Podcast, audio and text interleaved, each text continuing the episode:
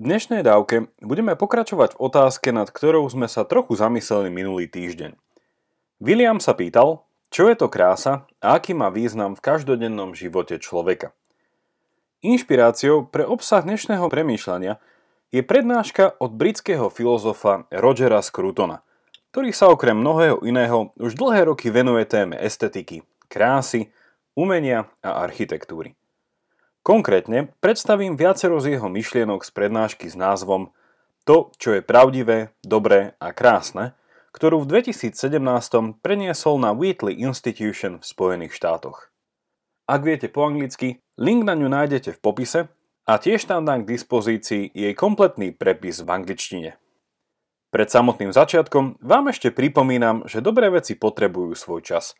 Ak vnímate obsah môjho podcastu a projekt mužom bodka es ká ako nápomocný a zmysluplný, ich tvorbu a kvalitné pokračovanie môžete podporiť jednorazovým alebo pravidelným darom. Veľká vďaka vám, ktorí ste tak už urobili. Vážim si to a váš pravidelný mesačný dar, hoci v hodnote odrieknutej kávy, je pre nás veľká pomoc. Viac informácií o tom, ako pomôcť, nájdete v popise tejto dávky. Vitajte pri tridsiatej prvej pravidelnej dávke. Po zvučke sa pozrieme na vzťah medzi krásou, dobrom a pravdou. Hlavnou témou dnešnej dávky bude niečo ako odpoveď na otázku, čo má spoločné dobro, pravda a krása. V minulej dávke som Willovi odpovedal na túto otázku a naznačil som tam jednu z klasických gréckych odpovedí a to bol vzťah medzi tými tzv. Troma transcendentnami, teda dobrom, pravdou a krásou. A povedal som, že tieto tri veci v úvodzovkách sú medzi sebou prepojené, že čo je krásne, je súčasne dobré a pravdivé a takto vieme odvodiť aj ďalšie vzťahy. Čiže ak by ste si to predstavili ako trojuholník a do každého rohu tohto trojuholníka dali jednu z nich, vidíme tam navzájom prepojené spojenia. No a v klasickej, tej gréckej starej interpretácii by tieto tri veci dokopy spájali vlastne to, čo rozumieme pod slovom bytie. Čiže svet ako existuje, realita, to čo je, je v skutočnosti dobré, krásne a pravdivé a na druhej strane to, čo je zlé, nepravdivé a škaredé, je nejakým spôsobom pokrivená realita ako skutočnosť. Čiže vlastne snaha života je snažiť sa odhaliť tieto pokrivenia, tieto nepravdy a dať veci a vidieť veci pod správnym svetlom. Dnes by som chcel nadviazať na tieto myšlienky a posunúť viaceré veci možno do hĺbšej roviny, do zaujímavejšej roviny. A ako som už úvodne naznačil, dnešná dávka bude staviať na prednáške Rogera Scrutona, ktorú som si viackrát vypočul, spravil som si s nej poznámky. Čiže chcel by som vám dneska spomenúť viacero veľmi zaujímavých myšlienok. I keď jeho prednáška mala logický sled, skladala sa z troch hlavných častí, a to vzťah umenia a pravdy, umenia a dobra a na záver umenia a krásy, myšlienky nebudem dávať až do takého plne prepojeného logického súladu, ale stále verím, že bude zachovaný tok tej jeho pôvodnej prednášky. Scruton sám na začiatku hovorí, že nájsť odpoveď na vzájomný vzťah týchto troch vecí, dobro, pravda, krása, a teda na umenie, v ktorom vidí, že sa tieto tri veci dajú navzájom prepojiť a ich vzťah sa dá cez umenie pochopiť najlepšie, tak hovorí, že po celú jeho životnej skúsenosti, či už ako filozofa, ale takisto ako žijúceho, bádajúceho človeka s mnohom skúseností, že nie je možné dať na túto otázku jednoduchú odpoveď. Na druhej strane hovorí, že to, čo je možné a to, o čo sa v svojej prednáške pokúsil, je dať väčšiu jasnosť do položenia tejto otázky. Čiže dať väčšiu zrozumiteľnosť a viac vysvetliť súvislosti, čo sa vlastne tým myslí, keď povieme, že hľadáme spojivo medzi týmito troma pojmami. Dobro, pravda, krása. Ako sám hovorí, vyjasniť si otázku je niekedy oveľa užitočnejšie ako nájsť odpoveď na danú otázku, pretože potom, ak pochopíme otázku, vieme s ňou následne pracovať individuálne v našom živote. Vidíme, akými spôsobmi rezonuje a sami sme pozvaní do toho, aby sme sa na základe či už čiastkových alebo možno nejakých presvedčivejších odpovedí učili robiť vzhľadom na túto otázku rozhodnutia. Čiže mať jasno v otázke má veľkú hodnotu. Dobre, Scruton začína pohľadom na to, ako sa od osemnásteho storočia pod vplyvom osvietenectva zmenil pohľad na umenie. Osvietenectvo mnohom prinieslo dôraz na ľudské rozumové schopnosti a jeho racionalitu a tým pádom odstavilo v mnohých prípadoch na druhú kolaj náboženstvo. Je ale zaujímavé pozrieť sa na to, že osvietenci úplne nevymazali to, čo poskytovalo náboženstvo, čiže nejaký istý pohľad na ľudskú skúsenosť, na život z úplne transcendentného pohľadu, čiže pohľadu, ktorý má v sebe istú nepochopiteľnosť, isté tajomstvo. A vnímali, že toto do veľkej miery vie ponúknuť umenie.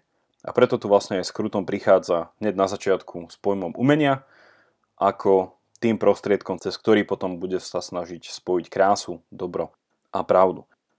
Umenie bolo teda od začiatku osvieteneckého hnutia vnímané ako konkurenčný zdroj hlbšieho významu. Čo do konkurencie ako náboženstvu, tak ale aj vede, ale nevyhnutne nebolo s vedou tak razantnom protiklade ako náboženstvo. Je dobré hneď na začiatku spomenúť, že s umením sa nám spája slovo estetika, estetičnosť. A estetika je tá oblasť ľudského skúmania, ktorá sa práve pozerá na krásu vo svojich rôznych teda umeleckých prejavoch. A spomeniem pôvodný grécky význam tohto slova, aby nám to pomohlo lepšie sa dostať do tejto témy. Slovo estetika pochádza z gréckeho slova, ktoré v slovenčine tiež poznáme napríklad v slovách ako anestetika alebo anestéza. Možno ste si to doteraz nevšimli. A sú to slová, ktoré sa odkazujú na nie intelektuálne, myšlienkové prežívanie, ale na prežívanie a vnímanie prostredníctvom zmyslov. Čiže vlastne aj v anestéze ide o nejaké otupenie zmyslov. Anestetika sú tie lieky, ktoré pomáhajú potlačiť prostredníctvom toho, čo cítime, nejakú bolesť. Čiže estetika v tomto je odvodená z gréckeho slova, ktoré znamená niečo ako pocitovosť, vnímanie cez zmysly a vnímanie cez pocity a emócie. Čiže je tam vlastne kontrast tým, čo by sme v niečom mohli nazvať filozofia, čiže pohľad na svet prostredníctvom abstraktnej myšlienky. Zakladateľom estetiky ako študijného odboru bol v osemnástom storočí nemecký filozof Alexander Baumgarten, ktorý najprv napísal svoju dizernačnú prácu o estetike a neskôr po ňom sa tejto téme vo veľkom venoval osvietenský filozof, ktorého sme tu už častejšie spomenul, Immanuel Kant. Baumgarten sa estetike venoval hlavne v otázkach tej časti umenia, ktorú nazývame poézia, čiže v istom druhu literatúry. A vo svojej knihe, vo svojej práci tvrdil, že poézia, alebo teda básne, komunikujú isté pravdy o ľudskom živote, ale tieto pravdy nie sú komunikované prostredníctvom, ako už som hovoril, abstraktných myšlienok, konceptov a pojmov, ale priamo cez naše pocity, cez našu zmyslovosť, cez našu citovosť. Ide o konkrétnu prácu s našimi pocitmi, emóciami. Otázkou tu potom je, o aký druh pravdy ide a vidíme, že sa tu hneď dostávam na začiatku k rozlíšeniu, že na pravdu sa dá tiež pozrieť z viacerých ako keby uhlov pohľadu, že sú rôzne formy tejto pravdy. Scruton sa tu dostáva tak vlastne k prvému z týchto vzťahov a chce hovoriť o vzťahu medzi umením a pravdou. A pýta sa, čo nás môže umenie ako také naučiť. Aký druh pravdy nám teda môže toto umenie komunikovať? A predtým, ako sa pozrieme na túto otázku, treba spomenúť, že existuje veľa druhov umenia. Každý z vás má určite skúsenosť s viacerými, ak nie so všetkými z nich. A môžeme sa naozaj zamýšľať nad výtvarným umením, môžeme sa zamýšľať nad hudbou, nad drámou, tancom. Bola spomenutá už poézia. Ale v rámci týchto druhov umenia môžeme ísť ešte hlbšie a rozlíšiť umenie napríklad na realistické a abstraktné. Čiže umenie, ktoré má za cieľ realisticky znázorniť istú vec a má nejaký predmet, ktorý podáva. Na druhej strane ide o abstraktné umenie, ktoré možno nemá žiadny takýto predmet, ktorý sa snaží priamo komunikovať. A dostávame sa tu k otázke ľudskej skúsenosti. A vlastne skúsenosti, ktorú máme, keď sa pozeráme na nejaké umelecké dielo alebo čítame nejakú báseň. tak máme nejakú skúsenosť a nejaký zážitok počas tohto. No a Scruton nás tu pozýva predstaviť si báseň, prečítanie hodnotnej básne.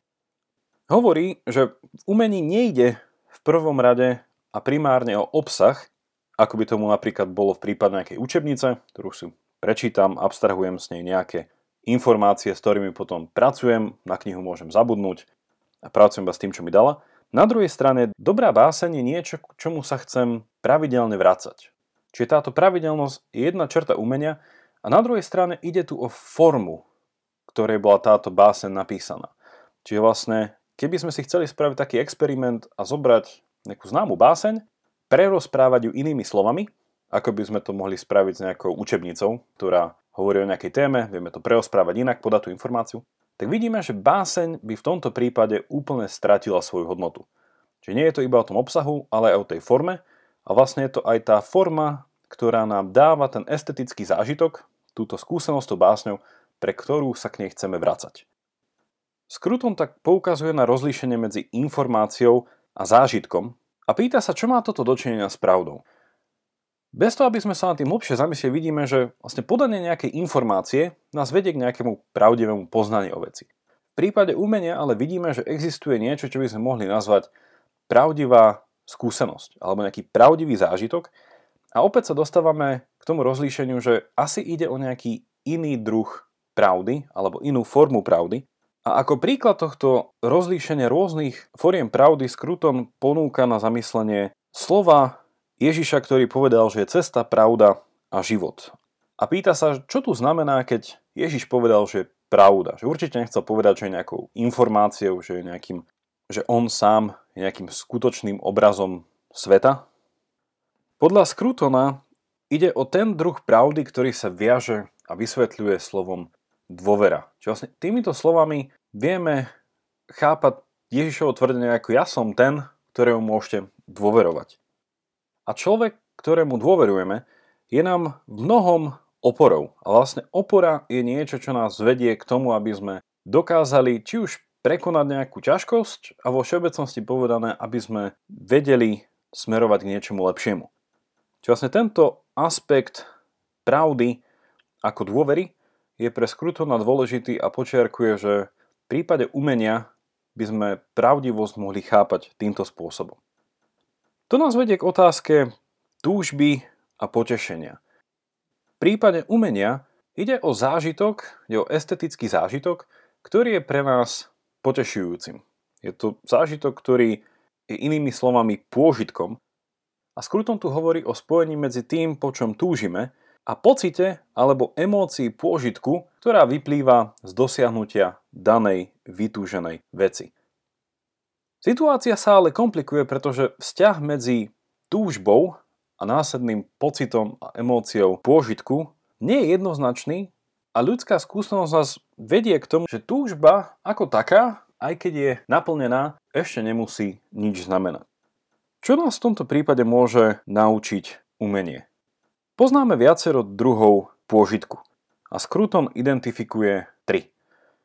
Prvým je pôžitok zo zmyslov. Zmyslový pôžitok, ktorého príkladom môže byť, ak si po dlhom dni dáme horúcu sprchu.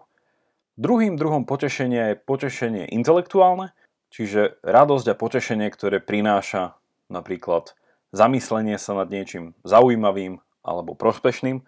A tretí druh pôžitku nazýva Scruton úmyselným alebo intencionálnym. Pričom úmyselnosť tu chápe ako smerovanie voči nejakej inej veci. Ako príklad hovorí o potešení z toho, keď mi dá niekto nejaký darček, alebo potešenie, ktoré majú rodičia z toho, keď vidia ich deti, ako hrajú napríklad futbal. Z týchto troch druhov potešenia Scruton tvrdí, že estetický zážitok, estetická skúsenosť a pôžitok, ktorý z nej plynie, má najbližšie k tomuto poslednému, tretiemu druhu. A hovorí, že je to zvláštny prípad v tom, že ide o potešenie, v ktorom sa môžeme mýliť. A teda pozitívnu emóciu, ktorú môžeme cítiť, môžeme cítiť mylne, a teda falošne. Ako teda ešte bližšie chápať tento estetický pôžitok? Nie je to teda pôžitok výhradne zmyslový a niečo, o čom by sme mohli povedať, že niekomu napríklad chutí čokoládová zmrzlina, niekomu chutí citrónová a často tu zvykneme povedať, že v tomto prípade neexistuje proti chuti žiadny dišputát. Na druhej strane Scruton hovorí, že v otázkach estetiky a estetického pôžitku veľakrát sami smerujeme k niečomu, čo je nejaké vyhranenie sa v názore alebo poukázanie na to, že niekto iný sa v danej veci môže mýliť. Teda estetický zážitok je veľakrát založený na vyjadrení svojho úsudku, nejakého svojho presvedčenia a toto presvedčenie následne chceme obhájiť. Ako príklad nás tu pozýva predstaviť si, že by pred vašim domom alebo nedaleko neho postavili niečo, čo by ste považovali za veľmi škaredú budovu, ktorá by úplne pokazila krajinu, scenériu a vaše susedstvo. A v tom prípade by ste sa ako susedia dali dokopy a snažili by ste sa či už spísať nejakú petíciu, alebo jednoducho zabrániť niečomu takémuto. Čiže vzhľadom na istý pocit, či už zhnusenia alebo nejakého vnímania škaredosti tohto projektu, by ste sa ako susedia mohli dať dokopy a vyjadriť svoj názor napríklad vo forme petície. Aká je teda hodnota tohto estetického pôžitku? Je tento estetický zážitok a estetické potešenie nejakým nositeľom pravdy?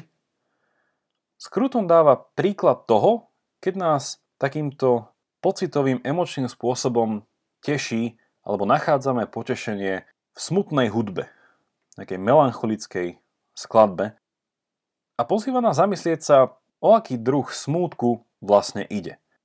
To, čo tu umenie a estetický zážitok umožňuje, je vnímanie nie reálneho smútku, ktorý by nám dokázal v tej danej chvíli, keď počúvame túto skladbu, nejakým spôsobom ublížiť, alebo boli by sme s ňou reálne smutní, ale je to zážitok smútku, ktorý je akoby orámovaný.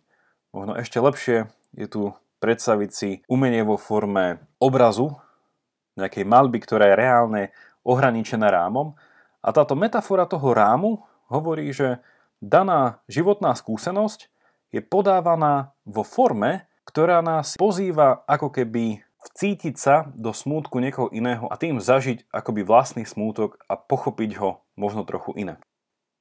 Čo tu Scruton chce povedať, je, že umenie a hodnota takéhoto umeleckého a estetického zážitku je v tom, že dokáže naše emócie, ktoré plynú z rôznych našich životných skúseností, orámovať a tým pádom komunikovať ich spôsobom, ktorý nám umožní vcítiť sa do nich a tým pádom ich lepšie pochopiť a následne ich prežívať zmysluplnejšie v našom konkrétnom živote. A tu sa dostávame k takej druhej väčšej časti a to je otázka umenia a dobra. Aká je vlastne morálna hodnota umenia? Aké nejaké morálne alebo etické zlepšenie nám môže umenie doniesť do nášho života? Scruton na tieto otázky odpovedá, že umenie nám dáva mnoho morálnych vzorov a aj prostredníctvom týchto vzorov nám dáva možnosť zamyslieť sa. Inými slovami, dáva nás do pozície, keď sme to práve my, ktorí musia zhodnotiť ako keby isté prežívanie a správanie iných ľudí, tým, že sa vieme do ich situácie veľmi reálne vcítiť. A vieme precítiť emócie, s ktorými sa sami v našom živote stretáme. Scruton tu uvádza viacero príkladov a prvým je divadelná hra od írskeho dramatika Oscara Wildea s menom Salome. A túto divadelnú hru neskôr muzicky spracoval nemecký skladateľ Richard Strauss. Mnohí z vás určite poznáte tento biblický príbeh o Salome, ktorý ak nepoznáte, môžete si ho prečítať v Novom zákone v Evanjeliu podľa Matúša v šiestej kapitole. V skratke tento príbeh hovorí o Salome, ktorá bola dcérou Herodiady, ktorá bola manželka kráľa Herodesa. A zápletkou v tomto príbehu je to, že Herodiada bola manželkou Herodesovho brata Filipa, ale Herodes si ju i tak zobral za manželku. No a v príbehu tu postava Jána Krstiteľa, ktorý je rázným kritikom tohto Herodesovho počínania, zač končí vo väzení. Príbeh sa ďalej odvíja tak, že Herodes z príležitosti svojich narodenín vystrojil veľkú oslavu, počas ktorej ho Salome svojim tancom uchvátila a zaujala až natoľko, že jej sľúbil, že jej splní akékoľvek želanie. Salome na radu svojej matky požiadala, aby jej Herodes dal hlavu Jána Krstiteľa, ktorého následne, i keď neochotne, dal sťať a hlavu nakoniec Salome priniesli. Scruton tu ani tak nepracuje s príbehom a s myšlienkami v tomto príbehu. To by bol, ako sme hovorili na začiatku, spôsob, pohľad, s ktorým skôr pracuje filozofia, ale pozerá sa na estetickú skúsenosť, na zážitok a na pôžitok, ktorý je tu komunikovaný či už vo forme dramatickej hry, alebo neskôr v hudobnom stvárnení. Hovorí, že tieto umelecké stvárnenia či reprezentácie nás vedú k tomu, že máme tendenciu byť na strane Salome. A teda či už emócia komunikovaná hudbou alebo divadlom nás vedie k tomu, že sa vieme vcítiť do Salome a cítime, že bola ovládnutá istou emóciou, ktorú nemohla neuspokojiť. V modernom opernom spracovaní dokonca vidíme, že na konci Salome, potom ako jej prinesú sťatú hlavu Jana Krstiteľa, túto hlavu dokonca boskáva. Čo tu vidíme, je potešenie z niečoho, čo by sme mohli nazvať perverzné konanie, ale hudba, ktorá ho obklopuje, ho komunikuje v istom očarujúcom svetle. A ide tu akoby očarenie alebo nejaké posadnutie emóciou, ktorou sa nechávame viesť, i keď racionálne môžeme tušiť, že ide o zlú vec. Ďalším príkladom, ktorý Scruton spomína, je román Bratia Karamazovovci od Dostojevského a konkrétne hovorí o postave Dmitriho, najstaršieho brata, ktorý je pôžitkár a hovorí nám, že cez toto umelecké stvárnenie v literatúre sa vieme plne vcítiť do tejto postavy a chápeme, prečo konala ako konala a z istého pohľadu s ním vieme sympatizovať. Ďalším príkladom je klasické dielo Johna Miltona Stratený raj, kde sa vieme vcítiť do postavy Satana a jeho zranenej pýchy a v istej chvíli sa vieme do jeho správania vcítiť natoľko, že ho vnímame ako ušľachtilé a správne. Ďalej by sme sa mohli pozrieť na Shakespearea, či už na postavu Jaga v hre Otelo, alebo na Macbeta v rovnomennej hre. Toto krátke zamyslenie o morálnej hodnote umenia a estetickej skúsenosti a pôžitku nás teda vedie k otázke, či by malo byť umenie moralizujúce, alebo či by nás malo viesť k tomu, aby sme sami morálne zhodnotili to, čo reprezentuje. Na zodpovedanie tejto otázky nás Scruton posúva do tretej a záverečnej časti svojej prednášky, kde sa priamo pozerá na vzťah umenia a krásy. A rozlišuje tu dve ako keby strany mince, ktoré môže mať estetické potešenie a niečo z toho sme už spomenuli. Na jednej strane je tu chápanie umenia ako niečoho, čo si máme vychutnať, niečo, čo nám prináša istý priamo zmyslový pôžitok. Na druhej strane Scruton ale hovorí o istom aspekte umenia, ktorý nazýva objavujúci. Že umenie nám pomáha objaviť niečo a má to byť priamo niečo, kde tu odhalenie lepšej pravdy o tom, kým sme. A tu vidíme vlastne spojenie toho, že tento druh umenia alebo tento pohľad na umenie priamo pracuje s tým, že nás vedie k tomu, aby sme my sami zhodnotili to, čo dané umelecké dielo znázorňuje. Ako bolo už ale povedané, krása umeleckého diela nespočíva nevyhnutne v jeho obsahu, ale dôležité je tu pozrieť sa na formu a štýl. Ako príklad nám tu Scruton dáva holandského maliara Van Gogha a poukazuje na dôležitú rolu predstavivosti pri vnímaní jeho diel. Predstavivosť je tu tak tým nástrojom na objavovanie, ktorý nám vie veci priblížiť a konfrontuje nás s tým, čo považujeme v našich životoch alebo pre naše životy reálne. Umenie tak podľa Scrutona nie je o falsifikácii, ale hľadaní pravdy a je nástrojom na rozlíšenie pravdivých a falošných emócií. Zakončuje so slovami, že skutočné umenie neposudzuje a nesúdi, ale otvára svet nášmu vlastnému posudzovaniu a súdu, ku ktorému nás inšpiruje.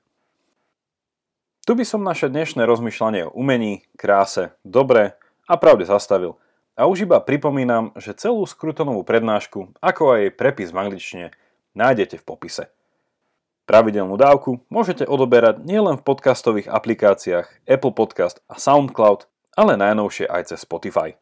Teším sa na vás opäť v stredu, majte sa dobre a nech vám to myslí.